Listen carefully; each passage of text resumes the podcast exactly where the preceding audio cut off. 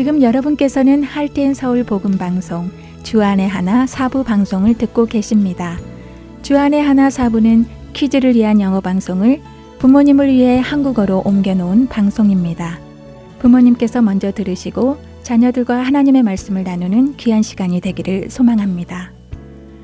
주안의 하나 사부에는 자녀들이 직접 성경을 읽는 레츠리더 바이블, 성경 속 인물들의 이야기를 드라마를 통해 만나는 Children's Bible Drama, 자녀와 함께하는 묵상 시간 Daily Devotional, 그리고 은혜의 설교 말씀 시간이 준비되어 있습니다.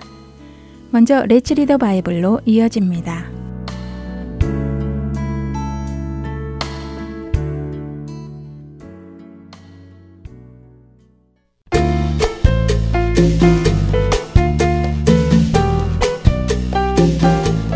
애청자 여러분 안녕하세요. 레츠 리더 바이블 진행의 함혜진입니다. 우리가 사는 시대는 절대 진리라는 것이 없다고 말하는 시대입니다. 상황에 따라 진리는 변할 수 있다고 말하는 것이지요. 그런데 절대 진리가 없다고 말하는 것 자체가 절대 진리를 말하고 있는 모순적인 말이기도 합니다. 절대 진리가 없는 것이 진리라고 말하니까 말입니다. 여러분과 이런 말장난 같은 이야기를 하려는 것은 아닙니다. 사실 진리란 변하지 않는 하나님의 말씀입니다. 진리는 변해서는 안 됩니다. 변하는 것은 기준이 될 수 없기 때문이지요. 하나님께서는 어제나 오늘이나 내일이나 동일한 분이십니다. 그래서 그분의 말씀 역시 변하지 않는 진리입니다. 세상의 사람들은 자신의 경험과 지식과 지혜를 믿고 행동합니다. 또 그렇게 하는 것이 옳은 일이라고 말하지요. 그러나 완전하지 않은 나 자신의 경험과 지식과 지혜를 믿고 행동하는 것은 우리의 앞날을 보장해 주지 못합니다. 실패할 수도 있고 실수할 수도 있고 모든 것을 잃을 수도 있지요. 많은 사람들이 자신의 생각과 지식을 믿고 행동했다가 그런 경험을 합니다. 자신의 생각이 옳은 대로 행동하는 것은 두려운 일입니다. 잠언은 그런 우리에게 귀한 말씀을 전해 주십니다. 오늘 함께 읽을 잠언 3장 5절에서 7절의 말씀입니다. 너는 마음을 다하여 여호와를 신뢰하고 내 명철을 의지하지 말라. 너는 범사의 그를 인정하라.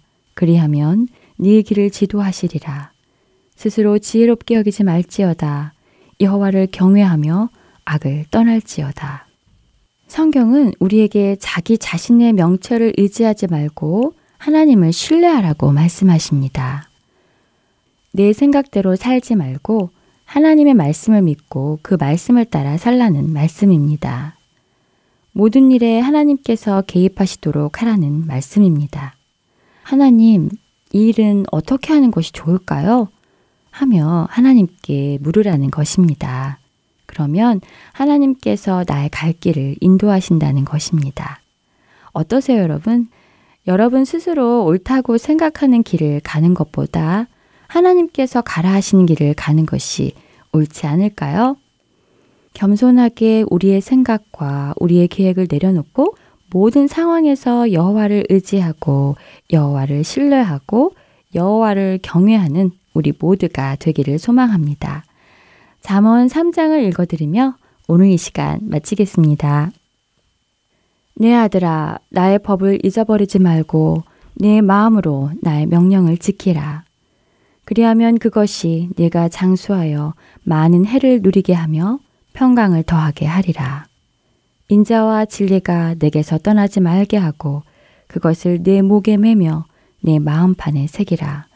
그리하면 내가 하나님과 사람 앞에서 은총과 기중이 여김을 받으리라. 너는 마음을 다하여 여호와를 신뢰하고 내 명철을 의지하지 말라. 너는 범사의 그를 인정하라. 그리하면 네 길을 지도하시리라. 스스로 지혜롭게 여기지 말지어다. 여호와를 경외하며 악을 떠날지어다. 이것이 내 몸의 양약이 되어 네 골수를 윤택하게 하리라. 네 재물과 네 소사물의 처음 익은 열매로 여호와를 공경하라. 그리하면 네 창고가 가득히 차고 네 포도즙 틀에 새 포도즙이 넘치리라. 내 아들아 여호와의 징계를 경히 여기지 말라. 그 꾸지람을 싫어하지 말라. 대저 여호와께서 그 사랑하시는 자를 징계하시기를 마치 아비가 그 기뻐하는 아들을 징계함 같이 하시느니라. 지혜를 얻은 자와 명철을 얻은 자는 복이 있나니 이는 지혜를 얻는 것이 은을 얻는 것보다 낫고 그 이익이 정금보다 나음이니라. 지혜는 진주보다 귀하니 네가 사모하는 모든 것으로도 이에 비교할 수 없도다. 그의 오른손에는 장수가 있고 그의 왼손에는 부기가 있나니 그 길은 즐거운 길이요 그의 지름길은 다 평강이니라. 지혜는 그 얻은 자에게 생명나무라 지혜를 가진 자는 복되도다. 여호와께서는 지혜로 땅에 털을 놓으셨으며 명철로 하늘을 견고히 세우셨고 그의 지식으로 깊은 바다를 갈라지게 하셨으며 공중에서 이슬이 내리게 하셨느니라. 내 아들아, 완전한 지혜와 근신을 지키고 이것들이 내 눈앞에서 떠나지 말게 하라. 그리하면 그것이 내 영혼의 생명이 되며 네 목의 장식이 되리니 네가 네 길을 평안히 행하겠고 네 발이 거치지 아니하겠으며 네가 누울 때에 두려워하지 아니하겠고 네가 누운 죽네 잠이 달리로다. 너는 갑작스러운 두려움도 악인에게 닥치는 멸망도 두려워하지 말라. 대저 여호와는 네가 의지할 이시니라. 네 발을 지켜 걸리지 않게 하시리라. 네 손이 선을 베풀 힘이 있거든 마땅히 받을 자에게 베풀기를 아끼지 말며 네게 있거든 이웃에게 이르기를 갔다가 다시 오라 내일 주겠노라 하지 말며 네 이웃이 네 곁에서 평안히 살거든 그를 해하려고 꾀하지 말며 사람이 네게 악을 행하지 아니하였거든 까닭 없이 더불어 다투지 말며 포악한 자를 부러워하지 말며 그의 어떤 행위도 따르지 말라.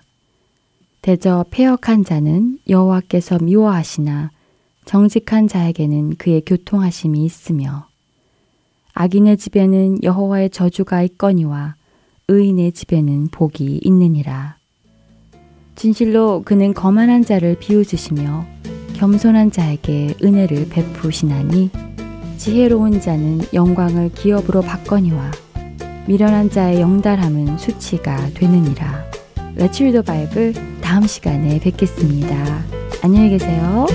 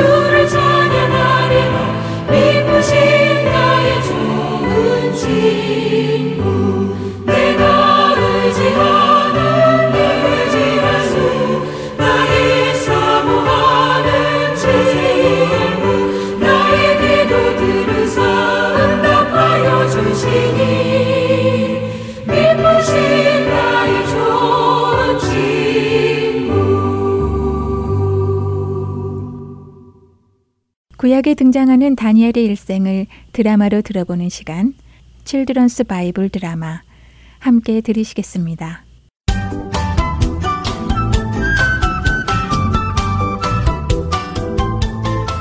애청자 여러분 안녕하세요. Children's Bible Drama 다니엘 편 진행의 박윤규입니다. 전쟁에 져 바벨론의 포로로 끌려간 다니엘과 세 친구. 그들은 비록 포로의 신세였지만 하나님의 말씀을 기억하며 하나님의 말씀에 따라 살며 자신들을 지켜냅니다. 하나님께서는 다니엘과 세 친구들에게 특별한 지혜를 주셨습니다. 그래서 이 네 명의 소년들은 모든 지식을 깨닫고 이해할 수 있었죠. 그중 다니엘은 모든 환상과 꿈까지도 깨달아 알 수 있도록 지혜를 하나님께로부터 받았습니다. 이들의 지식과 지혜가 뛰어난 것을 알게 된 느부갓네살 왕은 이들을 자신의 궁정에 머무르게 했습니다. 그래, 너희들이 바로 예루살렘에서 온 그 지혜로운 청년들이구나. 내 너희들의 칭찬을 들었다.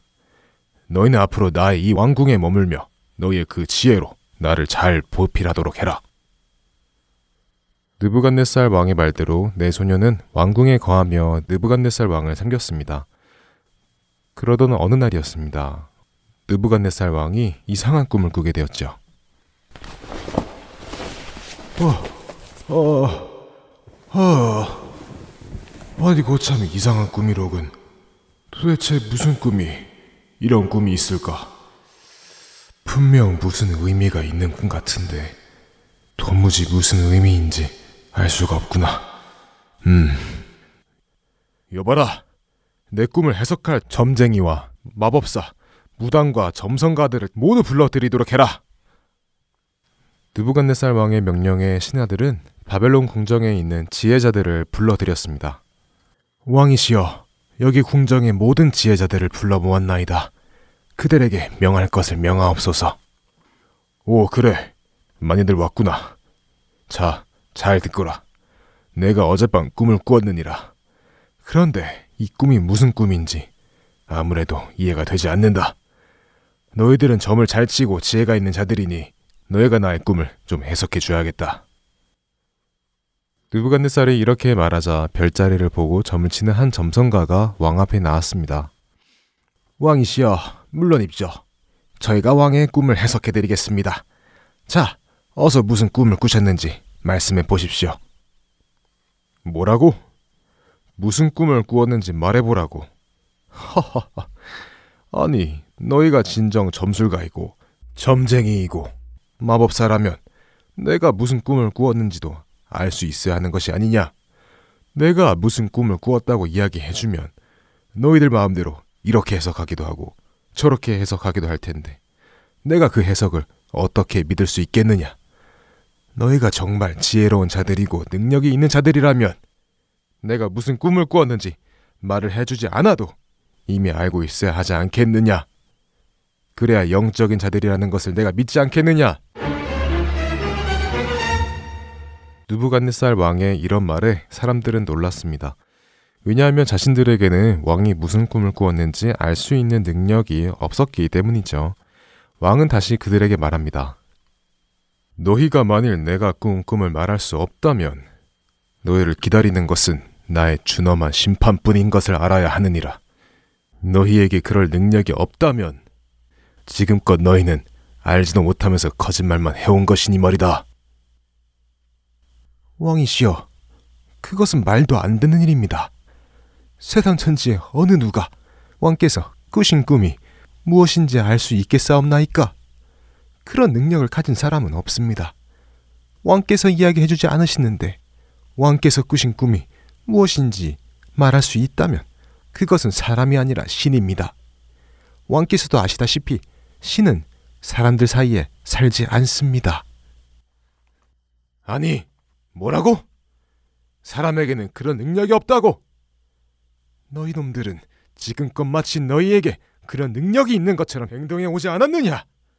내일 일을 아는 것처럼 이래라 저래라 무슨 일이 일어날 것을 아는 것처럼 이리로 가라 저리로 가라 하지 않았느냐? 그런데 그것이 다 거짓말이었구나. 여봐라! 이 거짓말장인 녀석들을 모두 죽이거라! 뿐만 아니라 바벨론에 있는 모든 지혜자들을 한 놈도 남기지 말고 죽이거라!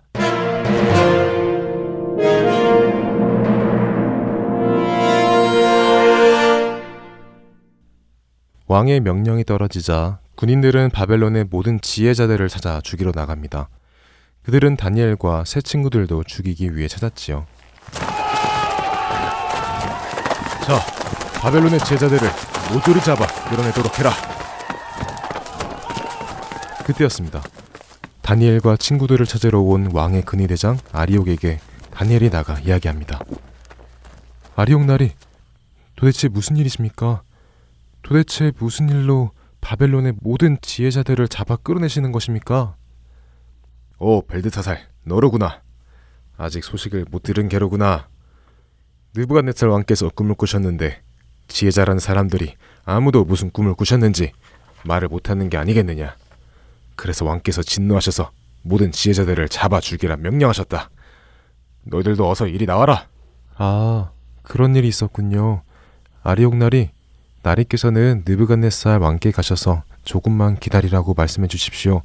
제가 곧 가서 무슨 꿈을 꾸셨으며 그 꿈의 의미가 무엇인지 말씀드릴 것이라고 전해 주십시오. 벨드사살, 네가? 그래, 너희는 다른 지혜자들과는 많이 다르지. 그래, 내가 가서 왕께 전하도록 하겠다. 어서 채비를 하여 왕궁으로 들어오도록 해라. 아무도 알 수 없는 느부갓네살의 꿈.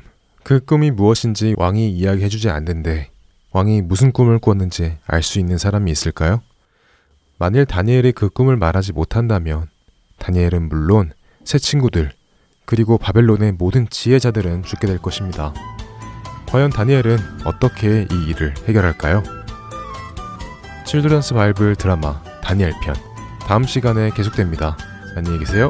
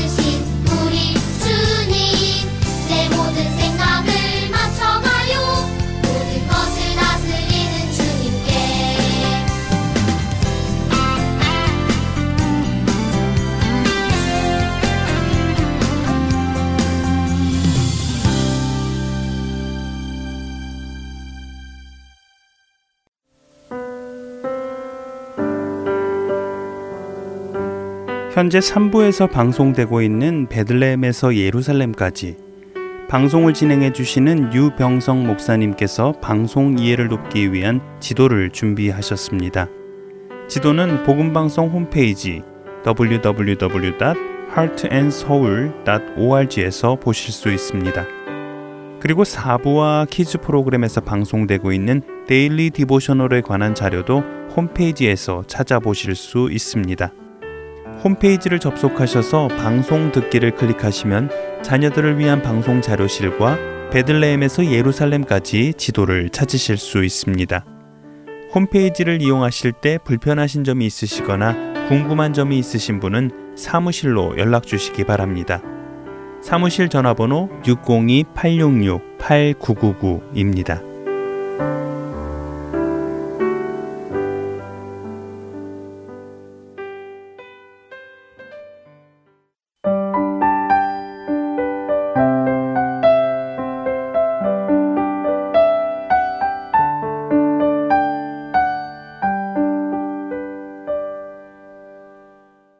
이어서 Daily Devotional 보내드립니다.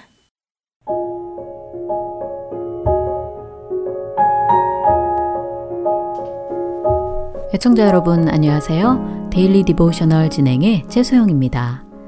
우리는 예수님이 다시 오실 그날을 기대하고 소망하며 살고 있습니다. 그러나 예수님이 다시 오실 그날은 하나님 아버지 외에는 아무도 알 수 없으며 도적같이 이를 것이라고 성경은 말씀하시지요.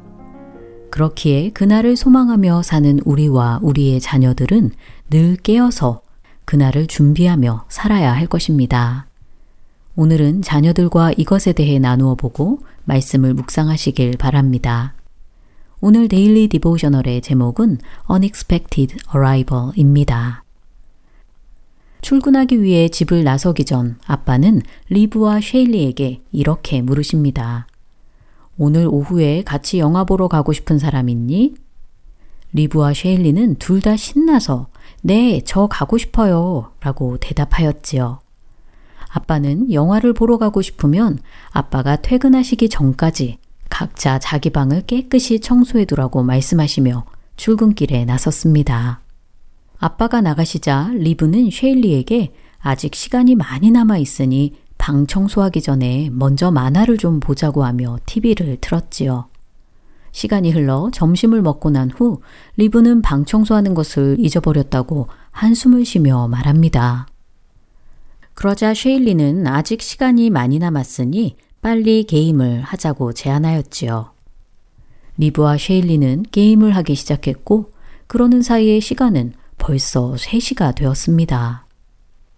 시간을 확인한 후 깜짝 놀란 리브와 쉐일리는 청소할 것으로 가득한 자신들의 방을 보며 얼른 청소를 하자고 말하였지요. 그런데 그 순간 현관문이 열리고 아빠가 들어오고 계셨습니다. 쉐일리는 아빠 왜 이렇게 빨리 오셨어요? 지금 막 청소하려던 참이었는데 라고 놀란 듯이 말하였지요. 아빠는 아직도 방 청소를 하지 않았냐고 물으셨고 리브와 쉐일리는 고개를 푹 숙이며 아직 못했다고 대답합니다. 이에 아빠는 미안하지만 오늘 영화는 보러 가지 못하겠다고 말씀하셨지요. 그러자 리브는 아빠가 이렇게 빨리 오실지 몰랐어요. 지금 방 청소를 빨리 하고 영화 보러 가면 안 될까요? 하고 물었습니다. 아빠는 안 된다고 하시며 이렇게 말씀하셨지요. 너희들을 보니 성경에서 예수님이 하신 말씀이 생각나는구나.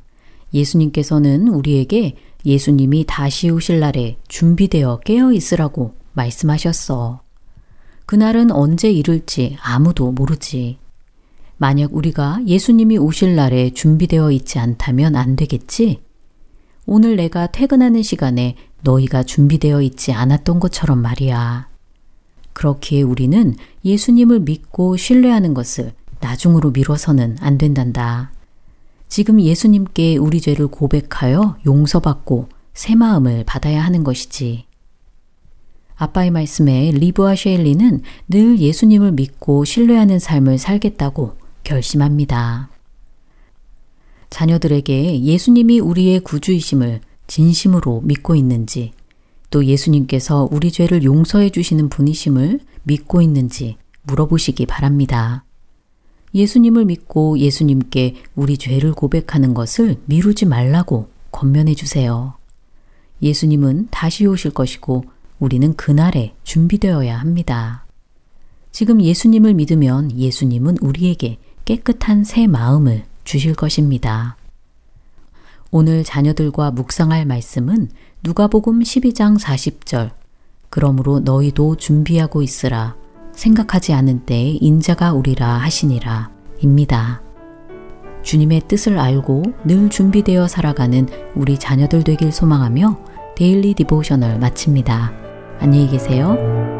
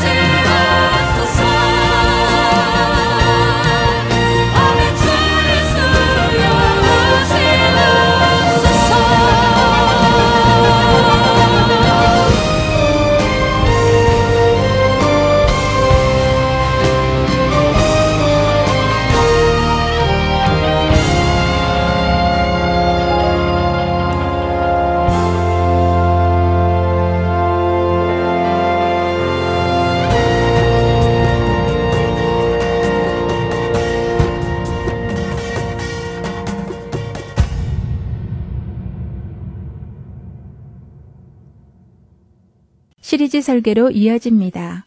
7월 4주 동안 조지아 아틀란타 한비전교회 이 요셉 목사님께서 하나님의 마음 알기라는 주제로 말씀을 전해 주십니다. 지난 시간에 이어 계속해서 마태복음 15장 1절에서 20절의 본문으로 두 번째 말씀을 전해 주시겠습니다. 은혜의 시간 되시기 바랍니다.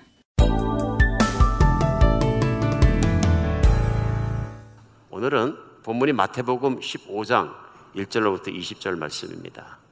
이 말씀은 요나 그 다음에 그리고 그 선자들이 활동하던 시간 그 다음에 수백 년이 지나고서 예수님께서 2000년 전에 이 땅에 오셨을 때 실제로 이 땅 가운데서 일어났던 것이고 실제로 예수님이 하신 말씀을 성경을 통해서 오늘 우리가 여러분과 제가 대하게 되는 것입니다. 오늘 제 간절한 소원은 예수님께서 제자들께 말씀하실 때 그 뜨끈뜨끈하게 그 입김으로 말씀하셨던 것처럼 오늘 우리도 예수님의 말씀으로 들려서 그 말씀이 깨달아지고 그것이 우리의 깊은 곳에 있는 속사람을 변화시키는 시간 되었으면 좋겠습니다. 15장 1절을 시작하면서 그때 바리새인과 서기관들이 예루살렘부터 예수께서 나왔다 이렇게 얘기합니다. 그때는 언제나 하면 앞에 장에 보면은 예수님께서 갈리를 중심으로 해서 여러 도시와 마을들 되면서 가르치시고 기적도 행하시고 사람들을 고치셨습니다. 많은 사람들이 구름처럼 움집했고요. 그래서 예수님께 하신 일은 천국을 보여주시는 것과 천국의 복음을 가르치시는 일을 하셨습니다. 그러니까 모든 일들이 뭐냐면요. 예수님이 하신 일을 보고 천국이 왔음을 사람들로 하여금 알게 하시고 그리고 가르침을 통해서 믿게 해주시는 것입니다.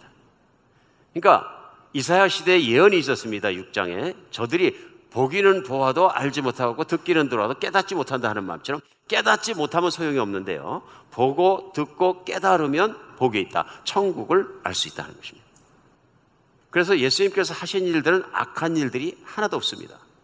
비천한 자를 존중해 주시고 정신적으로 눌린 자들을 이렇게 세워 주시고 귀신 들려서 힘든 자들을 내쫓아 주시고 몸이 아파서 배척된 자들을 일으켜 주시고 그렇죠? 가난한 자들을 먹여 주시고 격려해 주시고 천국이 그런 자들의 것인 것을 깨닫게 하시고 우리가 수많은 소위 당시 아웃캐스트 사회로부터는 버림받았다고 생각하는 그런 종류의 사람들이 많이 따르게 되었다.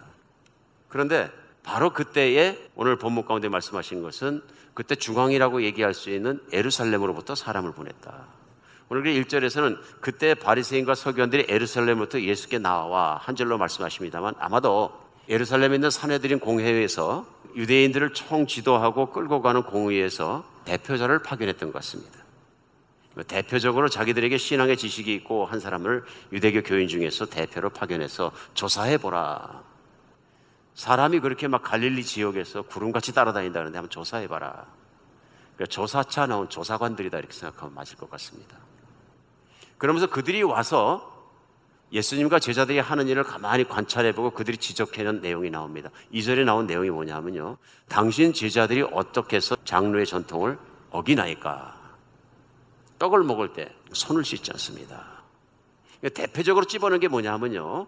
예수님을 따르는 사람과 예수님, 혹시 예수님 자신도 포함되어 있을지 모른다 하는 것입니다. 자신들은 다 음식을 먹을 때마다 떡은 이제 큰 이제 무슨 빈대떡같이 생겨서 찢어 먹는 지금도 중동 사람들의 주식입니다. 얇게 구운 빵이죠. 우리 생각은 밥이죠. 그 떡을 찢어서 이렇게 먹는데 치즈도 찢어 먹고 소스도 찍어 먹고 그러죠. 먹는데 보니까 제자들이 손을 닦지 않더라 그런 얘기입니다. 반대로 예루살렘에서 제대로 유대교를 배운 사람들은 장로들이 정해놓은 규정이 있는데 그 규례가 뭐냐면 하나님이 주신 거룩한 떡을 먹을 땐 반드시 손을 씻고 거룩한 손으로 먹어라. 그러므로 이스라엘 사람 중에서 거룩하게 보이기 위해서는 갖춰야 될 것이 당시에 많이 있었을 것 같습니다. 그 중에 하나가 뭐냐면 손을 닦고 떡을 떼먹는 것입니다. 물론 그 중에는 옷을 거룩하게 입는 것, 옷깃에다가 이제 경수를 다는 것, 여러 가지가 있죠. 머리에다가는 이제 신명기 6장 말씀을 갖다 써서 붙여서 쪼만 박스에서 묶는 것, 팔에다가 가죽 분지를 묶고 다니는 것, 이 모든 것들은 뭐냐면 내가 하나님 가운데 거룩한 백성으로 살아가고 있다는 표식이고 그런 것들이죠. 근데 그것들에서 더 디테일하게 해서 뭐 안식일 날은 이렇게 먹고 이렇게 하고 이렇게 가라. 지금도 유대인 중에서 유대교를 철저히 지키는 정통 유대교라는 사람들은 엘리베이터를 타긴 타는데 엘리베이터 버튼을 못 누르죠. 성경에 나와 있는 것이 아니라 장로의 유전에 나와 있기 때문에 그렇습니다. 엘리베이터 버튼을 누르는 건 노동이다 하는 얘기입니다. 그러니까 가만히 있습니다. 그래서 큰 유대인 빌딩에 가면 안식일 날 타기 위해서 반드시 엘리베이터에서 일하는 사람들이 있죠. TV를 볼 수는 있는데 누군가 켜줘야 된다. 여러분들 한번 생각하시면 뭐 그런 일이 다 있나? 하나하나 디테일하게 하나님을 잘 따른다고 만들어 놓은 그런 장로들이 결정한 유전들이 있다 하는 것입니다. 오늘 지적은 뭐냐 하면 떡을 뗄 때 손을 닦지 않는 것으로 봐서 선생님이신 당신이나 당신이신 이 그룹은 거룩한 존재가 아니다. 왜냐하면 장로의 유전도 지키지 않고 그 내용들로 봐서 거룩한 존재가 아니고 하나님의 인도하시는 그런 그룹이 아니다 하는 것에서 본질적으로 이 그룹은 은혜도 없고 하나님으로부터 축복도 받을 수 없는 그런 그룹 아니냐 하는 본질적인 공격을 오늘 2절 가운데 담고 있습니다. 한 가지만 보면 열을 난다. 지저분한 그룹이라. 그랬더니 우리 예수님께서 막바로 반격하셨습니다. 뭐라고 지적해 주셨냐면 너에게 본질적인 문제가 있다. 장로의 유전이 장로들이 결정한 규례들이 하나님 말씀보다 더 커졌다.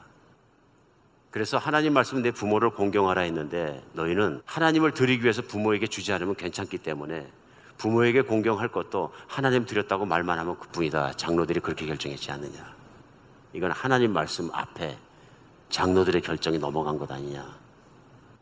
인간 중심으로 자기들 편한 대로 만들어 놓은 장로의 유전들을 대표적인 하나를 딱 지적하시면서 하나님 말씀이 우선이냐, 장로들이 결정한 규정이 뭐냐, 예수님께서 지적하십니다. 그러면서 이사야서 29장에 나오는 말씀을 그대로 인용하십니다. 그래서 하신 말씀이 무엇이냐면은 외식하는 자들아 이사야가 너희에 관해 잘 예언하였도다.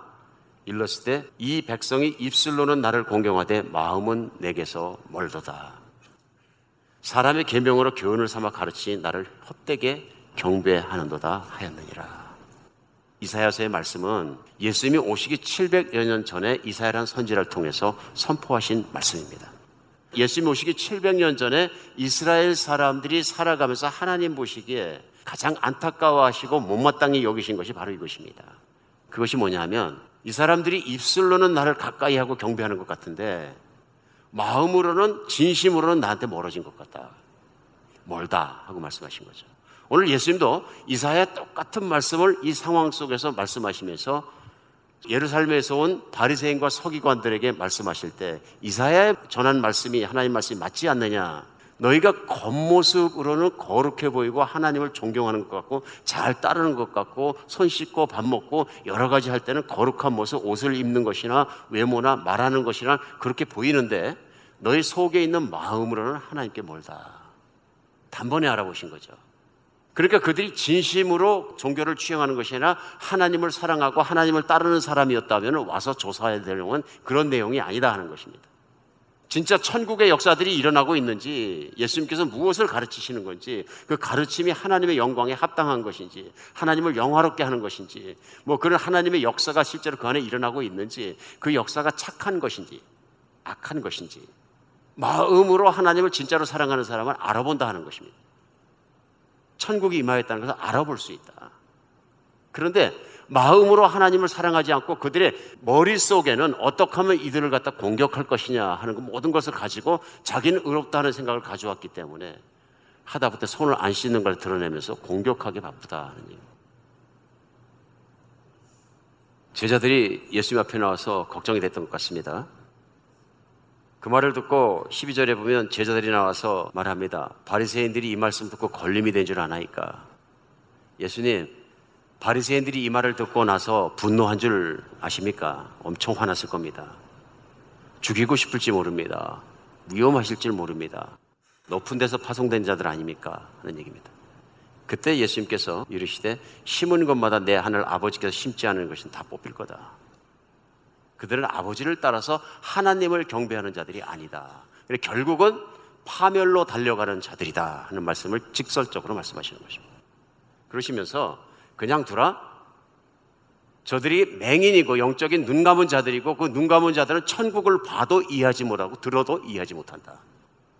듣기는 들어도 깨닫지 못하고 보기는 보다 알지 못하는 천국에 대해서 맹인들이다. 하나님에 대해서 맹인들이다. 그들이 인도하는 자들은 그들과 함께 구덩이에 빠진다고 파멸로 다 들어갈 것이다. 그러나 너희는 나를 따르라 하는 말씀입니다. 그러니까 베드로가 궁금해졌습니다. 예수님 말씀하신 그 비유를 설명해 주세요. 설명해 주시죠. 사람이 손을 안 닦기 때문에 더러워지는 것이 아니라 인간의 본질적으로 더러워지는 것은 육신이 더러워진 것 말고 인간의 내면에 더러운 것을 얘기한다. 입에서 나오는 것이 더러운데 거기서 마음에서 나오는데 그 마음에서 나오는 것이 악한 생각, 살인, 간음, 음란, 도둑질, 거짓 증언, 비방 이런 것들 아니냐. 그런 것들은 인간의 본질을 더럽게 한다고 설명을 하신 겁니다. 인간이 얼마나 더러운 자냐. 오늘 그렇게 해서 손 안 닦고 먹는 너희를 지적한 사람이 속이 무엇이 들어있는지 아느냐 하고 설명하시는 거예요. 그 더러운 것들이 가득 들어있다. 이런 것들이 사람을 더럽게 하는 것이 씻지 않은 손으로 먹는 것이 사람을 더럽게 하는 것은 아니다. 하나님께서 손 안 씻고 밥 먹었다 그래가지고 너는 천국에 못 들어온다 말씀하시지 않는다는 얘기입니다. 예수님을 따랐던 당시의 사람들은 대부분 세련된 사람들이 아니었던 것 같습니다.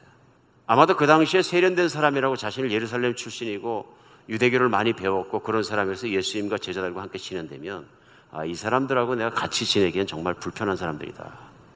당시에 죄인으로 취급했던 세리들, 창기들, 병을 앓는 사람들, 문둥병자들, 뭐 아픈 사람들, 가난한 사람들, 어부 출신들, 막 사는 사람들, 언어가 거친 사람들, 이런 사람들과 앉아서 밥을 먹고 같이 하고 잠도 자고 살아야 된다면 당시에 세련되고 점잖은 사람들은 생각했을 것입니다. 내가 이 부류에 맞는가? 장로의 유전도 그렇게 잘 지키는 것 같지 않고 근데 예수님은 그들 무리 속에 계셨다 하는 것입니다. 오늘 예수님이 바리새인들에게 지적한 내용을 이사야 29장 13절에서는 그대로 말씀하신 내용입니다.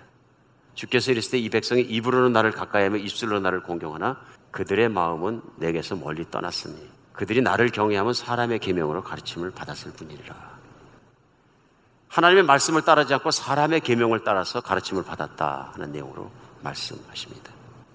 오늘 우리는 우리 예수님께서 바리새인들에게 하신 이 말씀을 통해서 우리 분명하게 우리 시대에 깨달아야 될 것들이 있습니다. 그것은 하나님의 마음을 아는 것입니다. 하나님은 인간 안에서 어떤 마음이 일어나기를 기대하고 추구하시는지를 우리 배울 수 있습니다. 그것은 뭐냐면요. 하나님을 믿는 사람이라면 그 마음 속에 진실된 마음과 진정한 마음으로 하나님을 따르고 존경하고 사랑하고 그분을 따르는 것이 필요하다는 것입니다. 요한복음 4장에서는 예수님께서 우물가에서 한 여인을 만나는데 우물가에 있는 여인이 예수님이 누구신지를 알아보고 나서 예수님이 하늘로부터 오신 분이라는 느낌을 깨닫고 나서 여쭤봤습니다. 영적인 질문합니다. 우리 조상들은 사마리아 사람들은 전통적으로 그리심산에서 예배를 하라 그러고 남왕조 유다에 사는 사람들은 에루살렘 성전에서 하는 것이 맞다 그러면서 정통이냐 하면서 싸움이 있습니다. 신앙 논쟁이 있습니다. 그러면 예수님은 어디로 가는 것이 옳다고 생각하십니까? 뭐라 그러십니까? 이 산으로도 말고 저 산으로도 말고 신령과 진정으로 예배하라. 아버지께서는 이런 자를 찾으시느니라. 어디 가서 예배를 들을지라도 내 마음의 중심이 진실이 아니면 그것은 신앙이 아니니라 아버지께서 기뻐하지 않으시나를 직설적으로 말씀해 주신 것이죠. 분명히 하나님께서 우리의 마음속에 찾고 계신 것이 있다. 그럼 그것을 찾고 있는 우리 하나님의 마음을 하는 것이 우리에게 너무 중요하다고 생각됩니다. 제일 먼저 오늘 우리가 배울 수 있는 것은요. 마음을 다해 하나님을 사랑하라. 이것이 하나님의 마음입니다. 마음을 다해 하나님을 죽도록 사랑하라. 그래서 예수님께서는 오늘 15장 말씀을 나눕니다. 15장 다음 장 16장에는요. 사도 베드로가 유명한 고백을 합니다. 예수님이 사람들은 나는 누구라 하느냐 하니까 뭐 이런저런 얘기를 했습니다. 선지자라 그럽니다. 선생이라 그럽니다. 별 얘기 다 했습니다. 너희들은 나를 누구라 하냐. 그때 사도 베드로가 주는 그리스도시여 살아계신 하나님의 아들이시나이다. 놀라운 고백을 합니다. 그러니까 바요나 시모나 내가 복이 있도다 이것을 알게 한 것은 하늘에 계신 네 아버지시니라. 그래서 내가 이 고백 위에 교회를 세우리라 말씀하시고 엄청난 축복을 주시는데 그때부터 예수님께서 제자들에게 기가 막힌 것을 가르칩니다. 내가 십자가에 못 박혀 고난받고 죽어야 될 것이다. 그래서 베드로가 하는 행동이 무엇입니까? 예수님을 붙잡고 가가지고 리뷰한 것입니다. 그래서는 안 됩니다. 우리를 구원하고 모든 일을 구원하실 분이 연약하게 힘없게 죄인들에 매달리는 십자가에서 매달려 죽고 정말 이 종교 지도자를 못 이기고 세상의 지도자를 못 이길 힘이 없다 그러면 세상에 어떻게 왕이 되시겠습니까? 하는 거죠. 그때 예수님이 갑자기 그렇게 칭찬을 베드로를 향해서 사단아 물러가라. 놀라운 만전입니다. 지금 베드로가 얘기하고 있는 건 충성 중에 충성입니다. 지금 나쁜 마음에서 그런 것보다도 예수님은 진짜 파워풀한 왕이 되셔야 됩니다. 그렇게 연약한 말씀하시면 안 됩니다. 뭐 좀 제사장들이 레위인들이 바리새인들이 공격하고 항상 죽이겠다고 으르렁거리고 그럴지라도 그래 심약한 생각하면 리더가 안 되십니다. 이런 얘기. 이거 사람의 계명입니까? 하나님의 계명입니까? 하나님의 뜻이나 하나님의 계명을 물어보지도 않고 반대한 것입니다. 예수님을 가라막아 선 것입니다. 그러니까 사단아 무비겨라. 너는 나를 실족해 하는 자로다. 너는 나를 넘어지게 하는 자로다. 예수님을 엄청 위하는 것 같지만 베드로의 마음속에 있는 것은 마귀가 역사를 따라서 예수님을 거역하고 있었다 하는 것입니다. 이게 사람의 계명입니다. 사람의 판단이고요. 사람의 중심에서 나온 얘기들입니다. 굉장히 논리적이고요. 굉장히 합리적입니다. 예수님이 걸어가시는 길은 제자들이 보았을 때, 특별히 베드로가 보았을 때는요, 해서는 안 되는 일이고 가서는 안 되는 길을 걸어가신다는 거예요. 세상의 리더는 그래서는 안 됩니다. 근데 세상에 가장 비참하고 가장 연약한 길을 가시겠다고 하니까 반대할 수밖에 없는 거죠. 그때 16장 24절에서 우리가 많이 알고 있는 예수님께서 기가 막힌 말씀을 하십니다. 그 말씀이 뭐냐면 이 예수께서 그런 베드로를 보시고 꾸짖으시고 마귀를 물리치시고 베드로에게 하신 말씀이 예수께서 제자들에게 이르시되 누구든지 나를 따라오려거든 자기를 부인하고 자기 십자가를 지고 나를 따를 것이니라. 예수님은 구원받을 수 있는 사람, 예수님을 진짜로 따를 수 있는 사람은 한 종류의 사람만 얘기하셨습니다. 어떤 종류의 사람도 예수님의 천국을 못 들어간다 그런 말씀입니다. 한 종류의 사람이 어떤 사람이냐면요. 자기를 부인하고 자기 십자가를 지고 따르는 자입니다. 이걸 예수님은 다른 말씀 뭐라고 표현하시냐면요. 이런 이런 자들은 나에게 합당치 못하다. 자기의 십자가를 지고 자기를 부인하고 따르지 않는 자들은 나와 합당치 못하다. 그 뜻은 예수님이 왕 대신 천국에 합당치 못한 사람들이라 그런 얘기입니다. 들어가지 못한다. 그런 말씀입니다. 오늘날 우리가 심각하게 이 말씀을 받아들여야 되는 것이 뭐냐면요. 바로 천국을 들어온다, 못 들어온다, 천국에 산다, 안 산다, 영원히 산다, 못 산다를 결정하시는 분은 바로 이 예수님이십니다. 신학이 결정해 주는 것이 아니라 바로 이 예수님이 결정해 주는 예수님의 말씀을 잘 들어야 되는 것이죠. 나는 대한민국에서 정통교파의 정통교회니까 정통교회를 다녔기 때문에 나는 구원된다. 천만의 말씀이란 얘기입니다. 유대인들도 그렇게 생각했습니다. 나는 예루살렘 출신이고 누구 문화에서 공부를 했고 나 유대계 바리새인 누구이고 난 유명한 누구이고 온 장안이 다 나를 인정하고 그런 사람 중에 하나가 부자 청년 아니겠습니까? 십계명 다 지키고 우리 집안 유명하고 권력 있는 집안이고 경건하고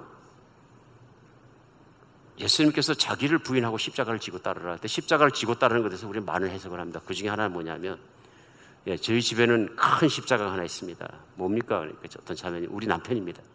말 안 듣는 우리 자식입니다. 내 병입니다. 오늘 그 십자가를 많이 얘기합니다. 여전히 십자가의 뜻이 잘못된 것 같아요. 십자가가 나의 십자가가 된 거예요. 나를 위한 십자가. 나 이 사람이 없어야 내가 행복할 수 있는데. 그런데 하나님께서 이 짐을 내게 얹으셨다. 그 십자가를 말씀하시는 건 아닙니다. 십자가는 곧 죽음입니다. 너의 죽음, 자기를 부인하는 것도 자기의 죽음에 대해서 말씀하시고 너의 십자가도 너의 죽음에 대해서 말씀하시고 내가 죽지 아니고선 따라올 수 없는 것이 내 길이나 그러십니다. 바리새인과 서기관들은 그들이 깨닫지 못했던 것이 자기를 부인하는 것 다시 말하면 자기가 생명을 드리기까지 하나님을 사랑하고 그렇게 뜨거운 마음을 가지고 하나님을 사랑하는 게 무엇인지 깨닫지 못했다 그래요. 물론 유대인들은 신명기 6장에 따라서 이해는 하고 있었어요. 뿐만 아니라 마음을 다하고 뜻을 다하고 힘을 다해서 하나님을 사랑하는 게첫 번째 계명이라는 것 정도는 매달고 써서 다니기 때문에 알고 있었어요. 근데 마음을 다해서 사랑한다는 것이 무엇인지를 알지 못했던 거예요. 그게 뭡니까? 마음을 다해서 사랑한다는 게 무엇일까요? 간단합니다. 내가 사랑하는 대상 곧 하나님을 위해서 죽는 데 있습니다. 그것이 하나님의 뜻이라면 죽기까지 따르는 데 있는 것이 그것이 아브라함이 보인 본중에 있습니다. 하나님 말씀을 따르기 위해서는 이방 나라로 나가야 되고 그 손들에 죽을 수도 있고 위험할 수도 있고 강도당할 수도 있고 또 그렇게 죽을 수도 있음에 불구하고 하나님을 믿고 따랐으니 하나님이 그의 믿음을 의로 여겼더라. 마지막에 그렇게 귀하게 주신 아들 이삭을 바치라고 하니까 이삭을 바쳤다. 하나님께서 이걸 보고 귀하게 여겼더라. 이게 뭡니까? 자기를 부인하는 하나님을 향한 마음의 헌신입니다. 내가 존재하는 것도 하나님께서 하신 것이고 내가 오늘 있는 것도 하나님께서 하신 이므로 내가 하나님을 위해 존재하고 하나님을 위해 죽고 살 수 있다는 분명한 하나님 앞에 죽고 사는 믿음이 있다 하는 것입니다. 그 말씀을 마태복음 10장 37절로 38절에는 예수님이 아주 강경한 투로 말씀하셨어요. 이렇게 말씀하셨어요. 아버지나 어머니를 나보다 더 사랑하는 자는 내게 합당하지 아니하고 아들이나 딸을 나보다 더 사랑하는 자도 내게 합당하지 아니하며 또 자기 십자가를 지고 나를 따르지 않는 자도 내게 합당하지 아니하니라.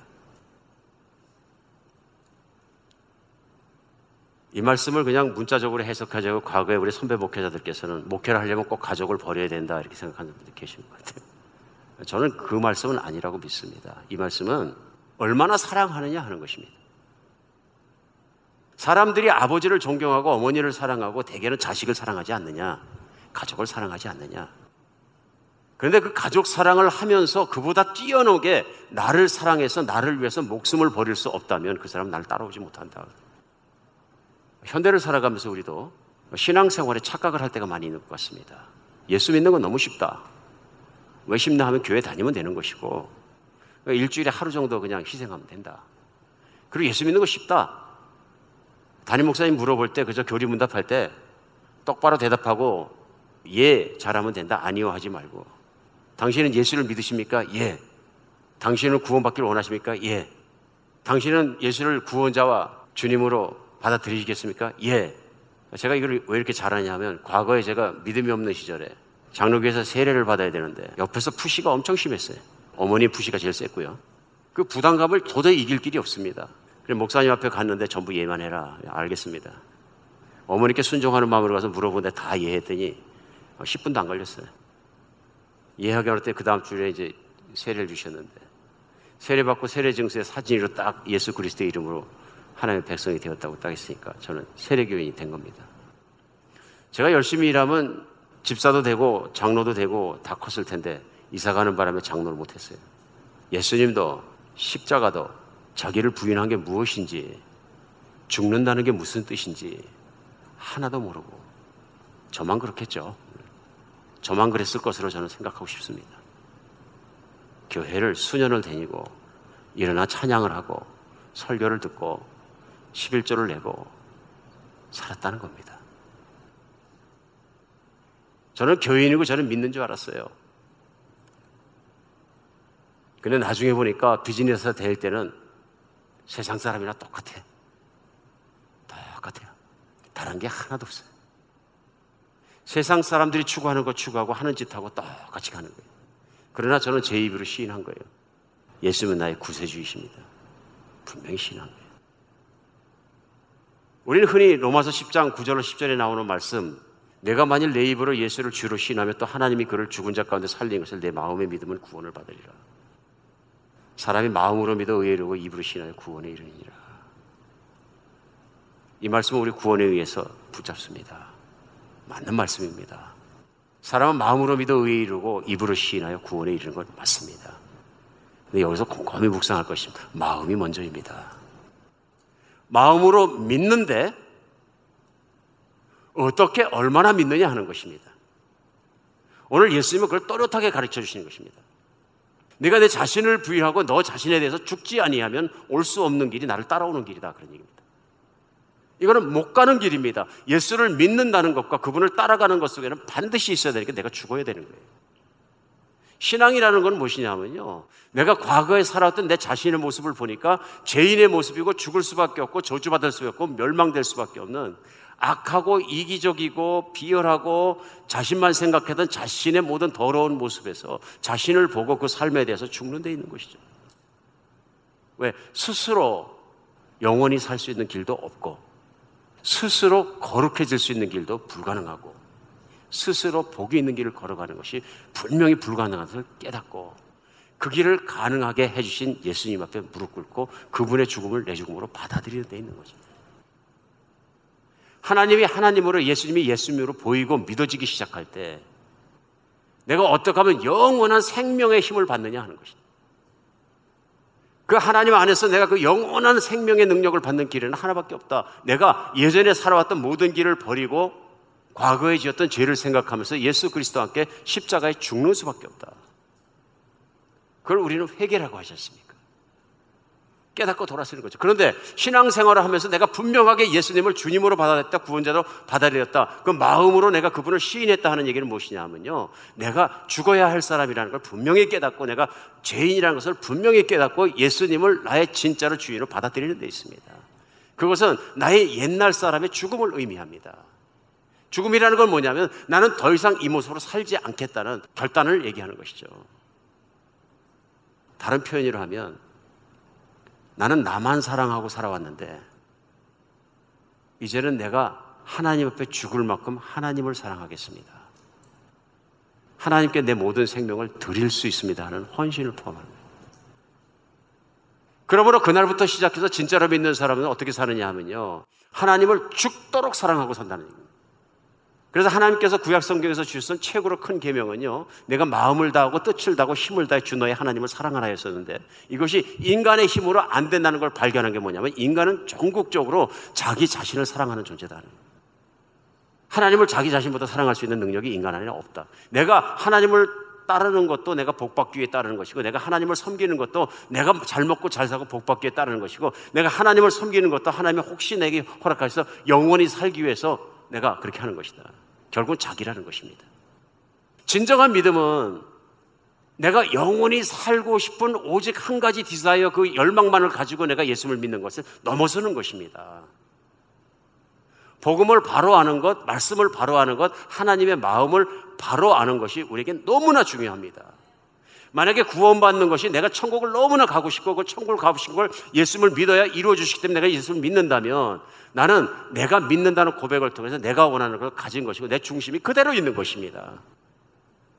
어쩌면 우리의 모든 신앙생활은 너무 사람 중심적으로 인간 중심적으로 중심을 세워놓으면 나를 부인하고 내 십자가를 메고 내 죽음을 걸머지고 죽음을 넘겨드리며 예수님을 따르는 진정한 신앙이 진정한 천국을 가는 신앙이 불가능해진다는 것입니다. 자아가 거기 있기 때문에요. 사람의 계명을 따라가게 된다. 십자가는 그것 이상을 넘어서는 거죠. 십자가는 내가 얼마나 너를 사랑하는지 목숨을 바친 하나님의 사랑을 하나님의 마음을 그대로 보여주신 거죠. 그러면서 하나님께서 기대하시는 것은 내가 더럽고 죄인이고 수치스럽고 거룩하지 못한 모습을 보지 않느냐. 그 너의 자신에 대해서 죽으면 내가 너를 새로운 사람으로 내 자녀로 받아들여 주고 이제는 너는 내 거룩한 자녀답게 나만 쳐다보고 나를 죽도록 사랑하고 나를 따라와라 하는 것이죠. 그럼 내가 생명을 내어놓은 것처럼 내 아들의 생명을 내어놓은 것처럼 너를 존귀히 여기고 너를 거룩한 존재로 만들어 주겠다. 그러면 너는 심판의 자리에 이르고 소멸되어 버리고 없어져 버리는 세상과 함께 심판을 받는 그런 존재가 되는 것이 아니라 내 앞에 있는 영원한 존재가 되는 것이다. 마음에 먼저 변화가 일어나야 합니다. 여전히 모든 게 내 중심이고 내가 살아가는 건 내가 교회에 나서 내가 복 받는 것이 신앙생활의 시작부터 마지막까지라 그러면 이거는 하나님을 알지도 못하고 복음을 알지 못하고 영원한 생명의 능력이 내 안에 있는 것을 체험할 수도 없는 겁니다. 시작할 때 하나님을 바로 믿으면 그 삶도 하나님을 위해 따라갈 수 있습니다. 때로 쓰러지지만 일어나서 바로 따라갈 수 있습니다. 근데 시작이 잘못되면 진정한 신앙이 무엇인지를 알 수가 없는 거예요. 그것을 증명하시기 위해서 하나님께서는 그 예수 그리스도를 돌아가신 지 3일 만에 부활시키신 거예요. 그런 죽어가는 세상 파멸돼 가서 종말을 향해 뛰어가는 세상 속에서 부활은 영원한 생명을 확증하는 거예요. 오직 예수님과 함께 십자가에 죽은 사람만 영원한 생명의 능력을 받는다 그런 것이죠.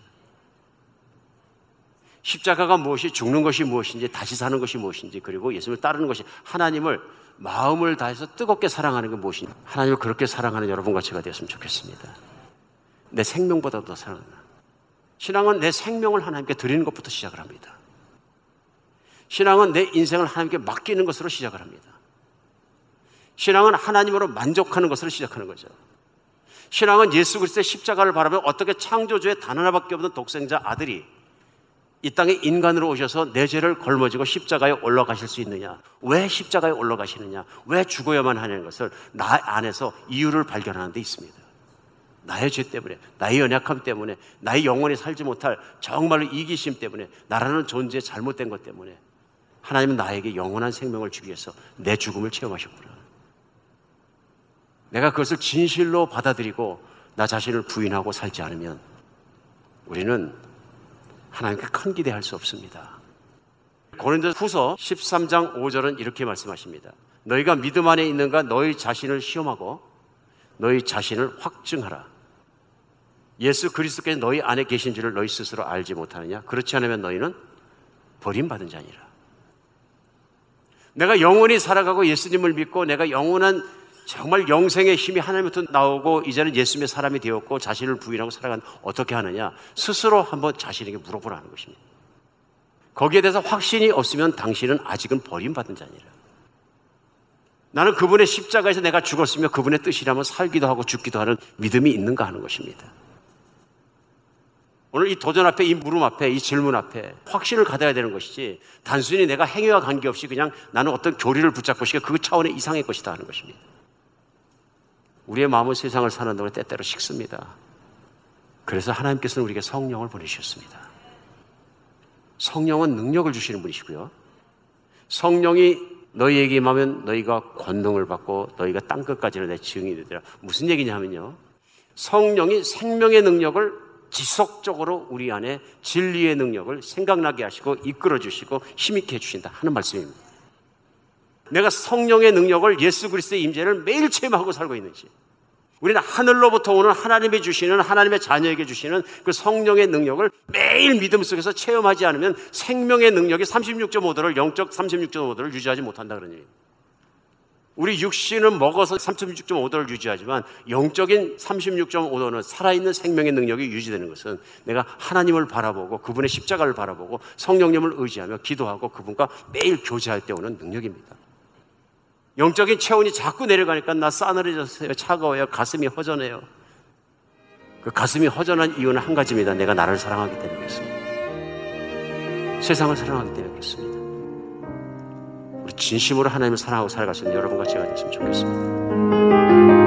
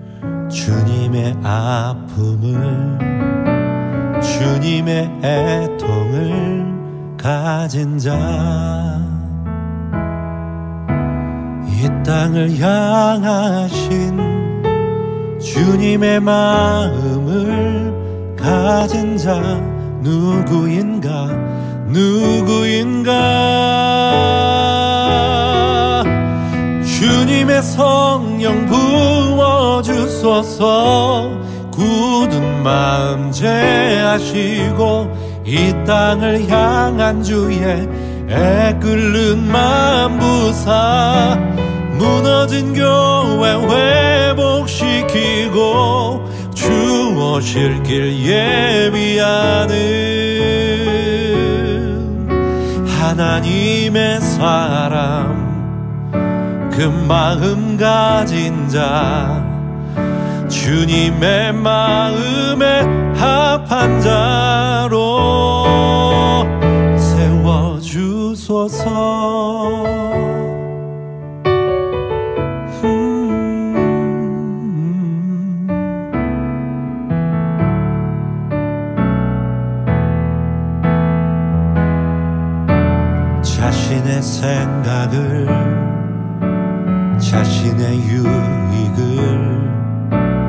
자신의 고집을 버린 자.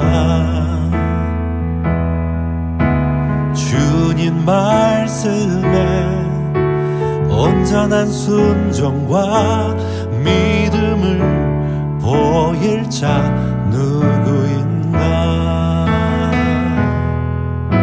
주님의 뜻 따라 주님의 의 따라.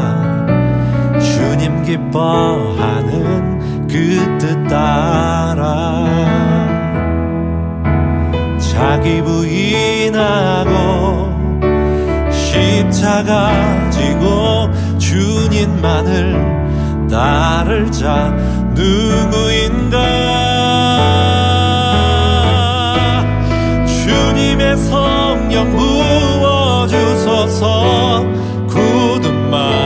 마음 제하시고 이 땅을 향한 주의 애끓는 만부사 무너진 교회 회복시키고 주 오실 길 예비하는 하나님의 사람 그 마음 가진 자 주님의 마음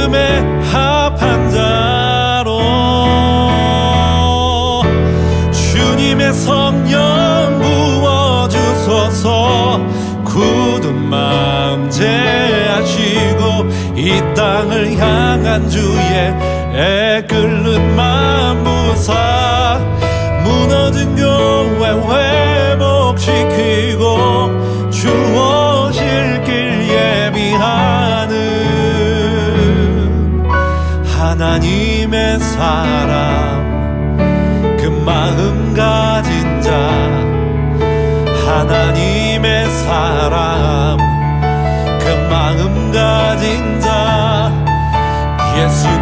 예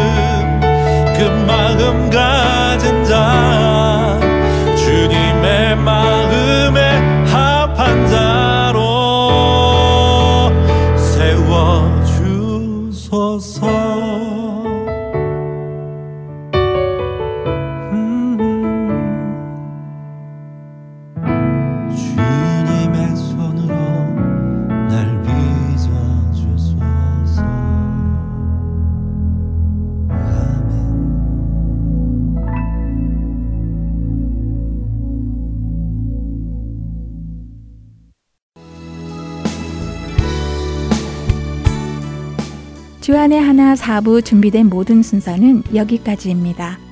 애청해주신 여러분들께 감사드립니다. 다음 시간에 다시 찾아뵙겠습니다. 안녕히 계세요.